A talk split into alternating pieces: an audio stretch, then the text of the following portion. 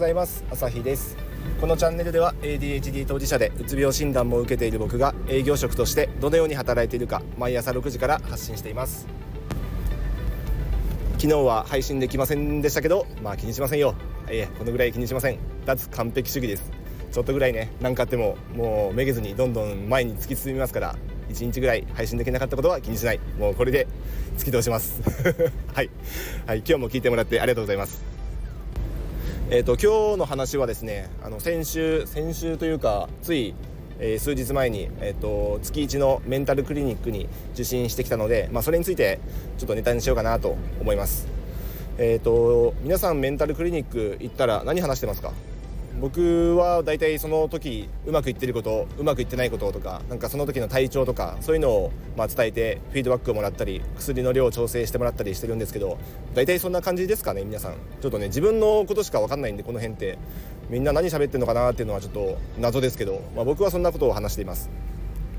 で直近の僕は、まあ、できていることと、まあ、うまくいってないこととあって、まあ、一つはできていることとしてかなりこうやることリストを作ることによってと日常のこう ToDo の漏れとかがなくなったかなっていうふうに思ってます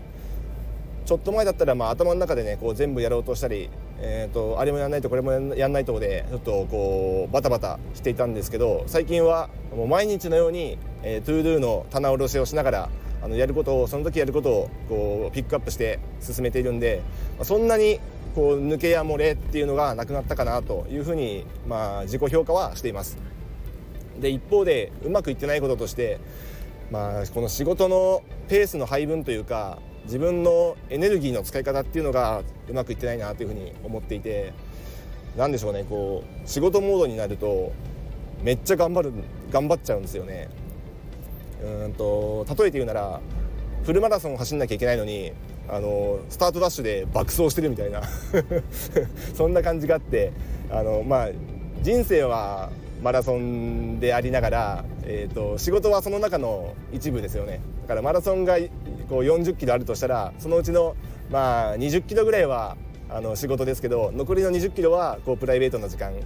なんですけど、まあ、僕は最初の20キロで爆走しすぎてあの力尽きているっていう、まあ、そういう状態が結構多くてこれが課題かなというふうに思ってます。まあね、一人暮らしであれば、えー、と仕事終わって家に帰って家に着いてあの力尽きてそこでもうねあの気絶してても別に誰に迷惑をかけるわけでもないんですけどね。こう家族がいて家庭があったりすると、まあ、それでは困るわけですよ。あの僕自身がやっぱりこう夫として父として果たすべき役割っていうのがやっぱりありますから、まあ、それをちゃんと果たしたいしね。果たしたいし、それがこう果たす必要があるっていうこう義務でもあると思ったらそれをやんないっていうのはやっぱりこう自分としてねこう良くないなって思うわけですよね。なのでそこはこうきちんと改善してメスを入れてやっていきたいところなんですけど気づいたら体力が切れてるというような、あの、今日この頃です、まあ、ここが一番の課題かなというふうに思ってます今ね、まあ、もちろんそれ以外にもこうマルチマルチタスクをうまくこなすとかまあねケアリスミスをもっともっと減らすとかそういうこう課題っていうのはいっぱいあるんですけどやっぱりこう体力のうまいこう、ね、配分ができないっていうのはその前段階にあるもっとベースの話だと思ってるんでそれが整わないともっとねやるべきことできないかなと思ってるんでこのペース配分っていうのをうまくどうにかもっとねやりくりしたいなと思ってます。でまあこれをねこう病院でお医者さんにいやこういう状態で力尽きてしまうんですよっていうような話こう悩みを打ち明けたところで、まあ、無理しないように頑張りましょうしか言われないわけですよね、まあ、これがちょっと辛いところというかあの限界を感じますよね。こうなんだろうな精神精神科というかこうメンタル面そういうところでのうんこう悩みを抱えている人に対して、まあ、無理しすぎないように、あのー、ね、こう抑えていきましょうって、まあ、それは分かってるけどそれができないから困ってんだよっていう話なんですけどねここがやっぱりこう今の科学的なところのちょっとね限界ですよね。だからこう僕らが一人一人そういう